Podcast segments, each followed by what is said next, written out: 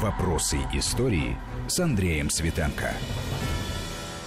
Здравствуйте. Сегодня мы поговорим об интеллигенции, об интеллигенции, ее роли и участии в гражданской войне, то есть о событиях столетней давности, но применительно вот к такому расплывчатому, в то же время весьма определенно и часто, так сказать, употребляемому понятию интеллигент, интеллигенция, э, разговору. Э, дело в том, что осенью 19 года, 1919 года, Ленин написал Горькому письмо, в котором резко, определенно, недвусмысленно, очень грубо высказался о всей интеллигенции, назвав ее словом, которое мы в эфире озвучивать не будем, но слово это на букву «Г».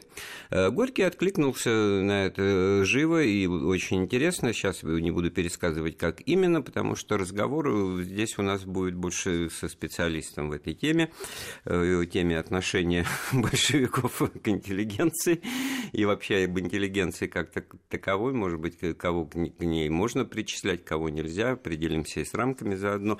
Короче, у нас в гостях сегодня Александр Викторович Ломкин, частый гость вопросов истории, кандидат экономических наук.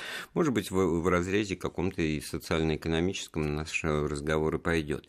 Ну, э, правильно, я вот это письмо, да, оно что-то, оно да. что-то, что-то значило, да. Почему оно именно в этот момент появилось э, и что там было в качестве предпосылок? Так, мне, наверное, поздороваться для начала. Здравствуйте. Да? А что касается предпосылок, наверное, чтобы не вдаваться в частности, можно так сказать. Скорее всего, Ильича смутило отношение интеллигенции ко всему происходящему в стране. Видимо, он наверное, ожидал немножечко другой реакции. Ждал, ждал почти два года после октября 17-го и понял, да? А, ну, видите ли, какая штука. Тут дело вот в чем. Дело в том, что обстановка на фронтах э, к концу 19 года начинает меняться в пользу большевиков причем заметно в пользу большевиков. То есть э, белые, которые до этого одерживали победу за победой и подошли уже практически к Туле, э, начинают откатываться назад. И Но это, это добавляет... как раз вот октябрь 19 да. подошли к Туле. Мы как бы вот, э, ну, вот это, да, этим. сейчас вот произойдет перелом, и, наверное, не исключено, что Ильичу это добавляло уверенность в его жизненной и политической позиции. Вот, это, во-первых. Во-вторых, э, что греха таить, это время, как и предшествующий 18 год, он характерен определенной линией поведения со стороны большинства представителей образованного класса интеллигенции, э, оказавшихся на территории подконтрольной Красным, это слово «саботаж» им определяется отношение. То есть ну, обычно это адресуется государственным служащим, это близко, это с точки зрения человека, живущего под забором, все вокруг интеллигенты, но, наверное, чиновничество, служащие, это не, это не в первую очередь интеллигенция. Видите, какая штука? Э, дело в том, что интеллигенция, несмотря на свой французский корень, восходящий к греческому языку, слово-то русское его, как принято считать, первым употребил и ввел в такой литературный русский язык забытый такой русский писатель Бабарыкин Петр Дмитриевич. И это, по его словам, это произошло еще в 60-х годах XIX века, он сам, если не память изменяет, 36 -го года рождения. Ну, короче, вот. то, что то еще называют это... разночинцами, да? Не совсем. Нет? Тут, я так понимаю, совпадают эти понятия, потому что нечто похожие слова там есть и в немецком языке, и во французском, но вот такого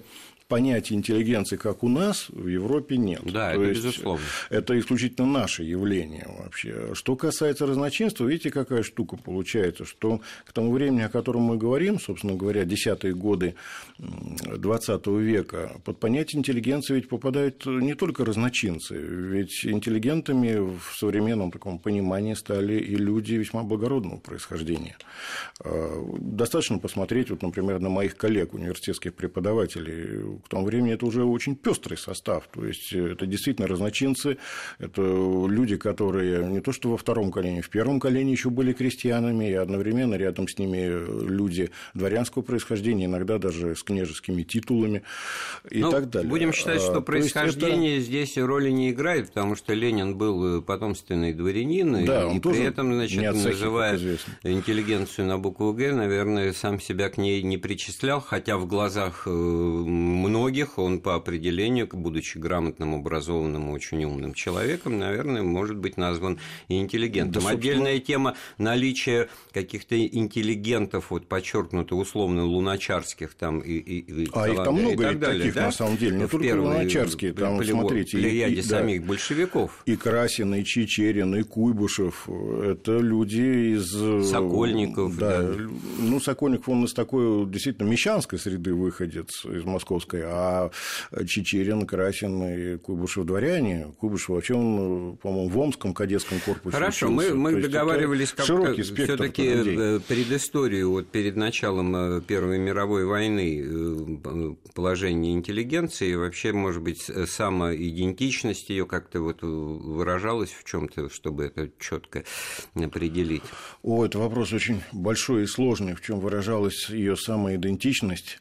Ну, наверное, так сказать, самая заметная черта русской интеллигенции 19-го, начала 20 веков – это ее всегда фрондирующее такое отношение к власти. То есть, ну вот я вот э, всегда и думал, оппозиции, что мы выйдем да, на эту позицию, и... потому что вот можно сказать, что интеллигенция – это класс невостреб... людей, невостребованных в политике и для политики при царском режиме, потому что, как бы, так сказать, вот э, не мешайтесь, не мешайтесь, начиная, ну, так сказать, с кадетов можно, и кончая просто теми, кто не знал, что им нужно Конституцию или сеурежательность с хреном, ну, в общем-то, любил поразмышлять.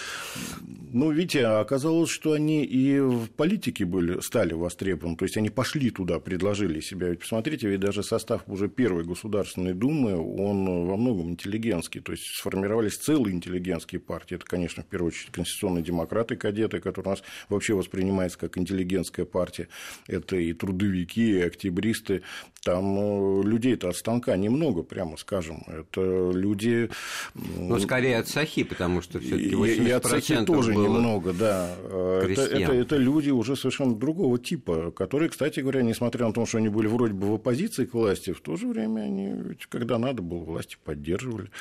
Ну, правильно то есть, это думать, э, что вот э, революци... нарастание революционных настроений, именно вот пик которых февраль 17 года, крушение монархии, отречение императора, это вот торжество либеральной интеллигентской идеи, которая думала, что вот сейчас вот просто да, даже... демократические права и свободы, а все остальное будет по-прежнему. Кто, кто-то во дворца, кто-то в хижине женой. Я да? бы даже сказал, может, раньше вспомните картину Репина, это манифест 17 октября 1905 года, когда все там ликуют. Да? Если посмотреть, очень интересный социальный состав. То есть там, там на переднем плане гимназист, там какая-то барышня, какие-то вполне прилично одетые люди. То есть это праздник не для рабочего класса, так скажем, а это праздник интеллигенции.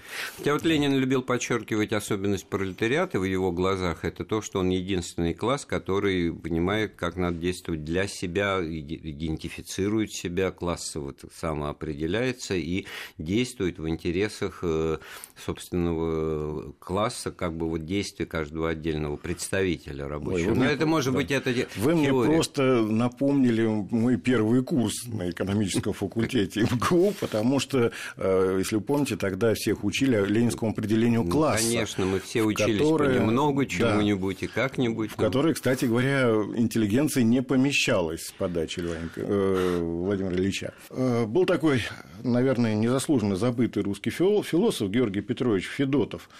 Вот он уже пребывая в эмиграции оставил интересные соображения относительно того, что есть такое наша русская интеллигенция и каковы ее характерные черты.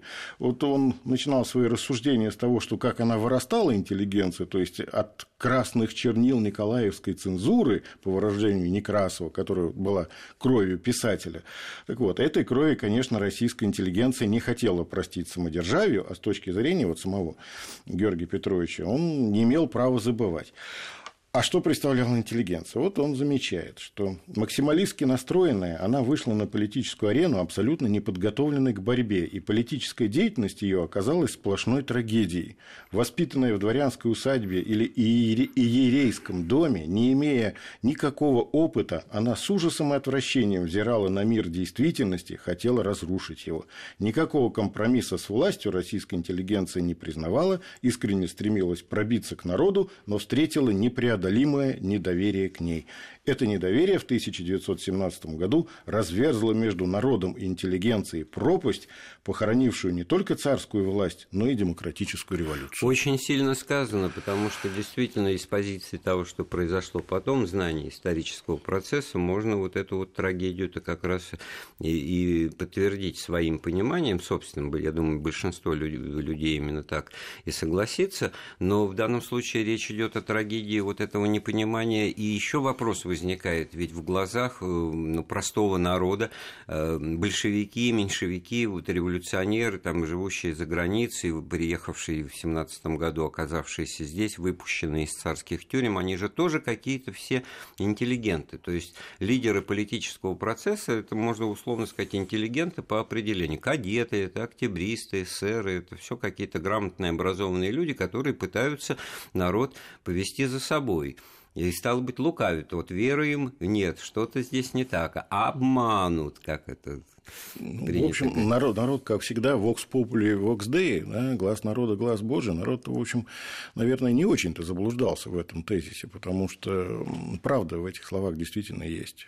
Куда уж тут деваться? Ведь смотрите, тем более, что хоть большевики определяли свою партию как рабочую, пролетарскую, да, но посмотрите, руководящее звено большевистской партии в период гражданской войны в основном это люди с очень Да даже на выборах в учредительное собрание, если списки вот эти партийные почитайте, то по Петрограду в первой десятке, значит, там идет верхушка Ленин, Сталин, Каменев, Зиновьев, какой-то Пите рабочий, значит, Путиловского завода с никому ни о чем не говорящей фамилией, там на седьмом месте затесался, ну вот как бы...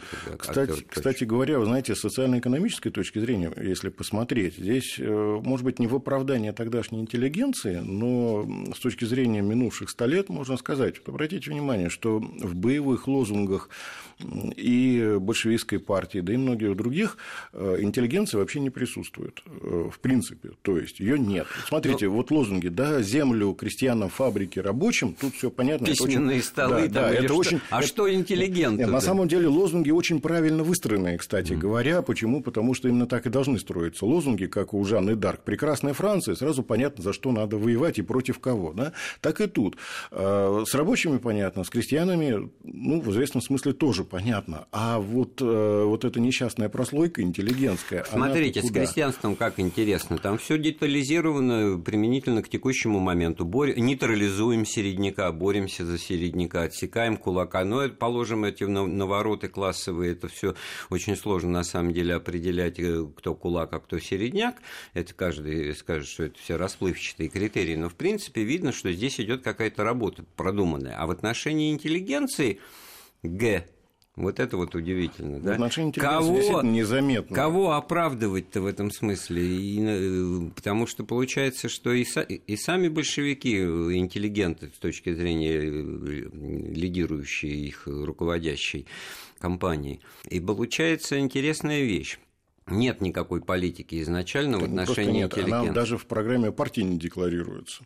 Кстати говоря, вот для того, чтобы уравновесить этот момент, надо сказать, что у белых-то вот в этот момент э, интеллигенция тоже, мягко говоря, не возведена в ранг какого-то жупела или лозунга там тоже об этом речь нет. Более того, если принимать во внимание то, что белое движение, оно было очень пестрым во всех отношениях, и в социальном, в социальном плане, и в экономическом плане, и в религиозном, и в национальном, там удивительнейшая пестрота, а уж в политическом тем более, да, отношение вот к этим вот э, интеллигентам-политикам, в частности, было очень неоднозначным. Э, кстати, это даже в литературе прослеживается, вот на страницах романа Алексея Николаевича Толстого «Хождение по мукам», там э, очень интересно, штабс-капитан Васька Теплов делится с Рощиным мнением, там мимо них там проезжает там Суворин кто-то или еще кто-то, он говорит, что вот типа такие сики к нам примазались, ничего, там время придет, расстреляем. Вот, и получается то, что, в общем-то, можно было озвучить с самого начала, интеллигенция, но оно как-то болтается. Вот, вот действительно, ни там, ни здесь. И подтверждая как... определение да. господина или товарища Ленина, который себя к этой массе не причисляет при этом, хотя фактически ну, представитель образованного части населения, интеллигент как бы, по определению. Продолжим разговор с нашим гостем Александром Ломкиным через несколько минут.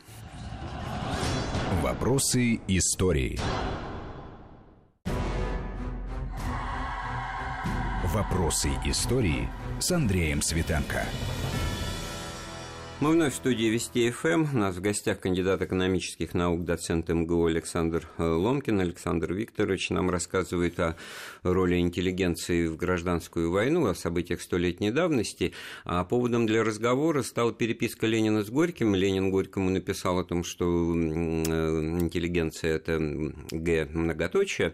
А Горький начал защищать интеллигенцию, но очень интересным образом. Он согласился, с одной стороны, что да, есть и такое, другое, имея в виду политиканствующую интеллигенцию, которая лезет в политику, которая занимается всякого рода значит, вот, обманом трудящихся. Да? И здесь надо проводить водораздел между такими людьми, там у него в письме есть некоторые примеры, ну, не будем сейчас озвучивать. А ведь есть и другая интеллигенция, это ученые, это врачи, это изобретатели, это люди, занимающиеся своим э, делом и очень хорошо, и и вот там академик Павлов, и, и, и пускай они будут, и главное, он утверждает, что большинство именно такой вот научной и научно-технической интеллигенции, оно на стороне э, красных, на стороне большевиков, все у нас, он так доказывает, как мне кажется, все таки достаточно голословно, вот, и поэтому вот таким надо помогать, э, они приносят пользу. В общем, такой достаточно прагматический, рациональный подход. Значит, э, ты преображенский врач, профессор, ну вот и лечи. А рассуждать о том, любишь ты пролетариат или нет, лучше помалкивай. Хотя, значит, до поры можно это озвучивать, но дальше твоей столовой это никуда не уйдет. Образ э, профессора Преображенского очень показателен в известном смысле и весьма противоречив. Это, кстати, с той же нелюбовью, декларированной нелюбовью к пролетариату. Вот смотрите, кто такой профессор Преображенский? Судя по его фамилии Преображенский, из священников, он из священников наверняка во втором колене, потому что когда при Николае Первом шла паспортизация, то священникам фамилии определяли по названию прихода. Отсюда у нас такие фамилии, как Рождественский, Архангельский, там, Троицкий, Преображенский. Да. Вознесенский, да. Так вот, э, то есть он типичный такой интеллигент, вот. да, интеллигент-разночинец. Однако э, рабочих не любят. Ну, с другой стороны, конечно, можем ему простить, а что ему любить? Хотя можно сказать, Калоши а, что, да, украли. Что, а что они ему плохое сделали? Ну, вот кто-то калошу мукнул, скорее всего, какой-нибудь деклассированный такой э, ну, элемент. при случае наверняка. будет бить себя в грудь кулаком и, это, и кричать, что и он пролетарий. Да. А если, так сказать, идти за словами э, великого пролетарского писателя, то можно сказать, что он в известной степени действительно прав, хотя, может быть, так сказать, перегибает лишку в том плане, Э, что говорит о том, что большинство поддерживает. Ну, во-первых, поддерживал, конечно, не большинство, но многие. С другой стороны, были колеблющиеся, их было очень много. И не надо забывать, что этот период – это период страшного отчаяния интеллигенции. Вот, знаете, интересно в дневниках Владимира Ивановича Вернадского посмотреть. Вот наш великий ученый, никто не спорит, академик, э, который в этот период переживает страшные просто дни, потому что это голод, невостребованность. И он записывает э, свое мнение отношение не просто к пролетариату, к народу, который не понимает вот этих вот стремлений и чаяний, а в скобочках замечу, что э, в 17 году до революции Вернадский один из видных деятелей кадетской партии. Он, вот же негодяй. Да, да товарищ министра народного образования, товарищ, значит, заместитель. Он даже, кстати говоря, в Петропавловске посидел после, после Октябрьской революции какое-то время. Так вот, он очень гневный и, может быть, даже сказать, с явным перебором слова пишет по отношению к русскому народу и гоняет его по-всякому. А, конечно, я так думаю, что это было сказано в сердцах на фоне переживаний, но он такой был не один, таких было много. Так и... ведь и сам Горький рисковал, вот, как бы определяя водоразделы между правильной интеллигенцией, полезной, и неправильной, неполезной, потому конечно, что в глазах э, темной массы народа он тоже был какой-то интеллигент, а потом, когда он там где-то на Капри все время жил, и, ну, и богатый, другое дело, что заслуженно богатый, как миллионные тиражи ну, по всему миру, и партия, да, и партия общем, большевиков да. до революции -то на его гонорар это много чего, так сказать, понаделала, э, а при этом э, тот же э, Ленин в, октябре, в сентябре 19 года в письме Зиновьеву пишет, что, что Горький совсем плохо, ничего поручить нельзя, впал в депрессию, его бы хорошо куда-нибудь в деревню отправить, чтобы он жизнь понюхал. То есть он недоволен Алексеем Максимовичем, потому что тот плохо ведет агитационную пропаганду. У него плохо работает. Ну, да, давайте, так сказать, в какой-то мере будем справедливы к товарищу Ленину. Почему? Потому что дело не только в том, что он обманулся в ожиданиях. Дело в том, что ну, к этому моменту наметилась определенная часть русской интеллигенции, которая вошла в активную оппозицию. Оставаясь на территории э, Да, будучи России. живя на территории Советской России, при этом имея возможность еще к тому времени издавать свои печатные органы какие-то, они э, большевиками квалифицировались исключительно как белогвардейцы. И надо отдать должное, что, ну, в общем, они действительно в известной степени больше симпатизировали белым, нежели красным. И э, что было делать с такими людьми? Ну, как ни странно, звучит, ну, не расстреливать же, хотя, в общем, времена-то были суровые. Почему? Ну, потому что кто эти люди? Ученые, кабинетные, обычные книжники такие.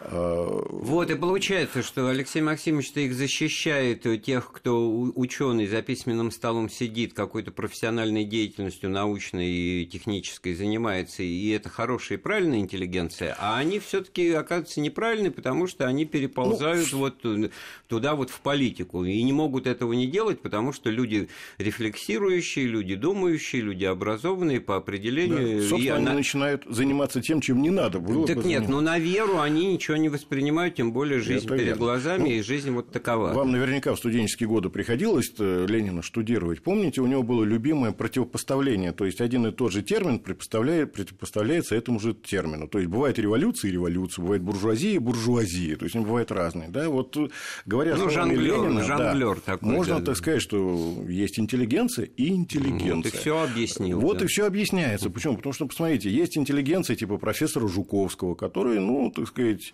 может быть, не очень охотно, но переходит на сторону красных и начинает работать у красных. Есть тоже действительно ранее упомянутый академик Павлов. В конце концов, давайте вспомним, например, педагогов, таких как Антон Семенович Макаренко, Виктор Николаевич Сорока-Росинский, Викниксор, да, из Республики Шки, это же реальный персонаж.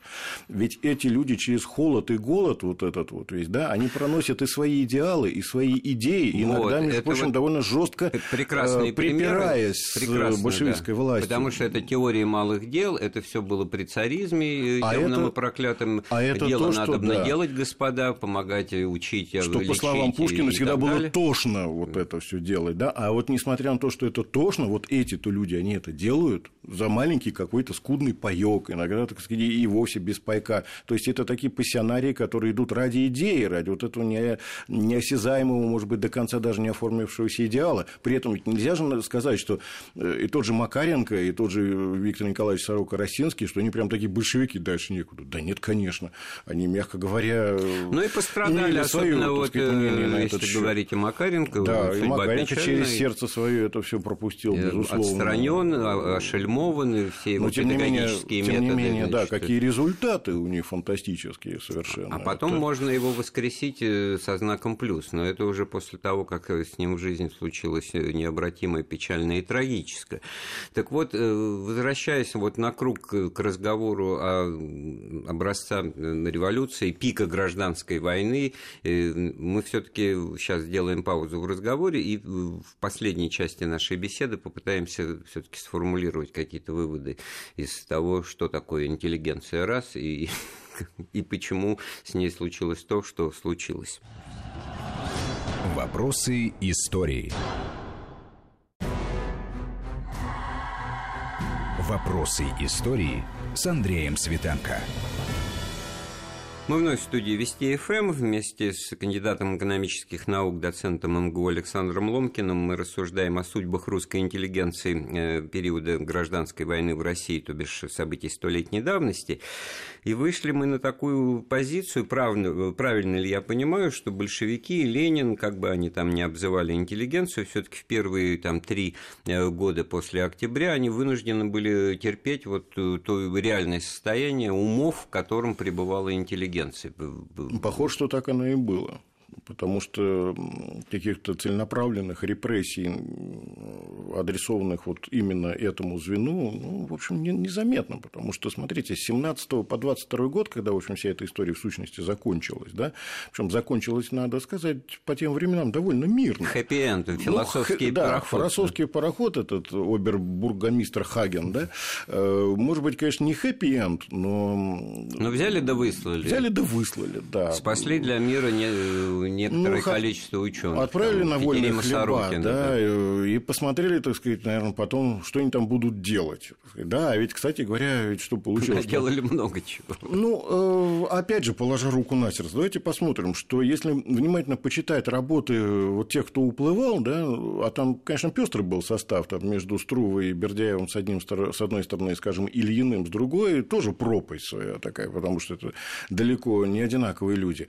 Но если почитать работы Ильина, публицистически написанные уже на склоне лет, в сущности, после Второй мировой войны, да, ну, там, во-первых, ну, это с моей точки зрения, во-первых, угадывается полное непонимание того, что происходит э, в Советском Союзе. Вот мы поговорили о а том, а что стороны... слово интеллигенция там Бабарыкин придумал, но это не одно и то же с, с понятием интеллектуал, привычным для Западной Европы и Америки.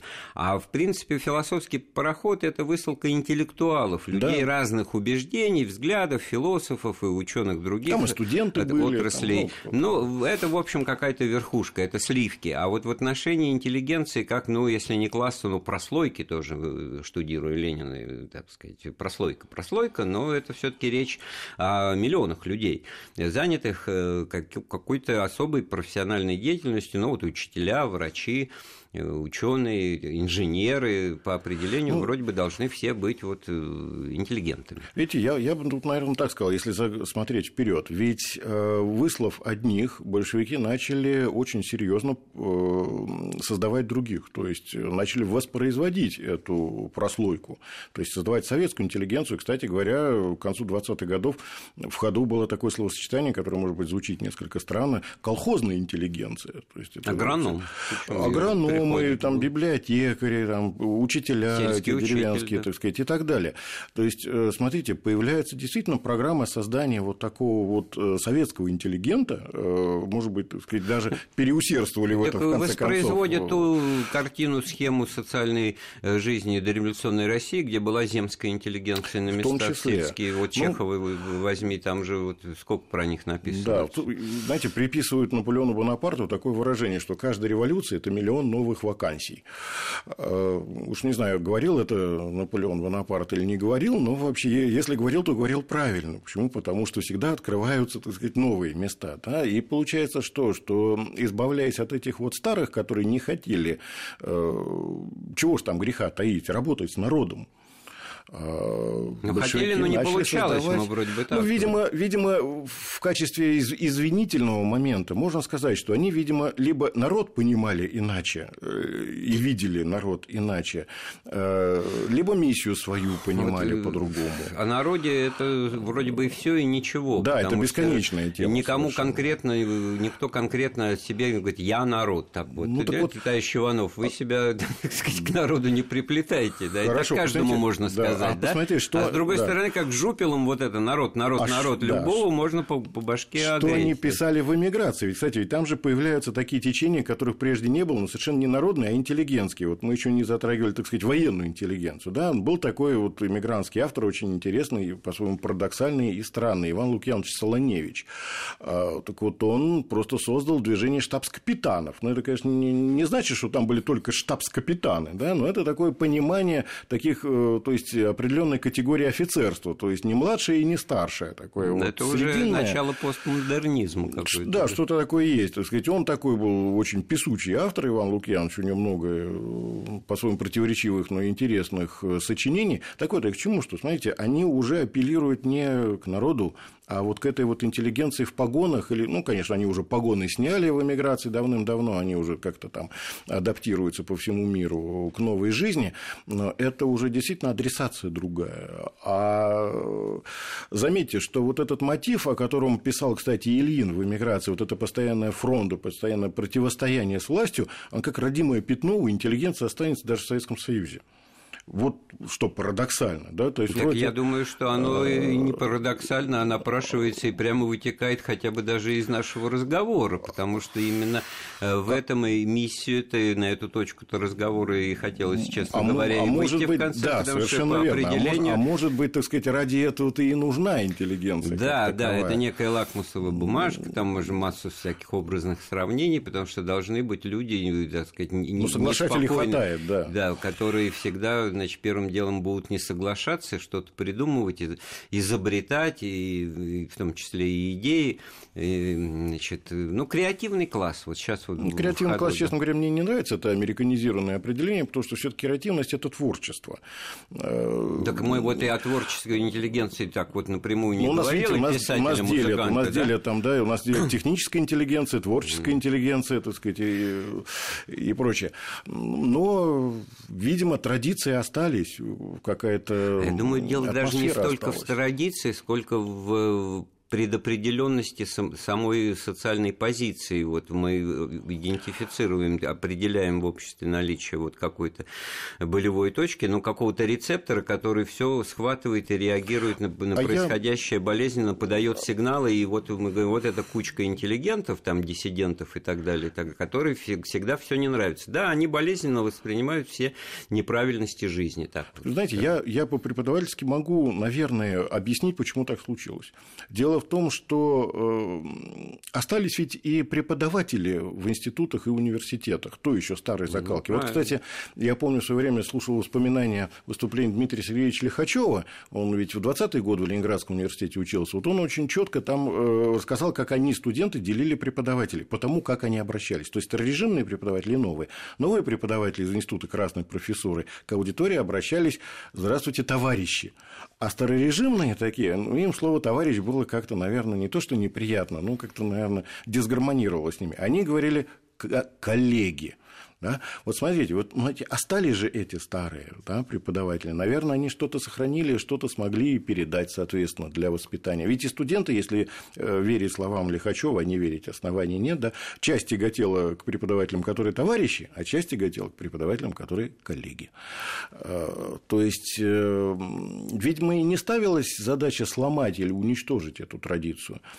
Ну, по-моему, это, она... может быть, даже если ставилось, это очень трудно осуществить. Не получилось. И можно бегать, значит, э, и догонять всех тех, кто э, говорит коллеги, а не товарищи, писать на них доносы, значит, и прорабатывать. И, в общем, даже если человек начнет говорить «здравствуйте, товарищи», то в голове будет держать все таки ну, что, коллеги. Да, ну, вспомните культурную революцию в Китае, они там довольно легко разобрались со своими старыми этими вот элементами в преподавательской Вот, среде. это ответ на то, что как бы политикой можешь не интересоваться, но она тебя достанет все равно. Если даже вот э, маоистский Китай взять, ну, там, значит, старые специалисты, они, ясное дело, Дадзебау не критиковали, там, маоистские и прочее, но все равно с шутовскими колпаками, с издевательствами, и все претерпели вот эти гонения на себя, которые, в общем, аутодафе такие средневековые напоминало. Это Китай 67-й, там, 68-й год. устранение да. шло. У нас, слава богу, конечно, до такого не опускалось, хотя и своих трагедий хватало.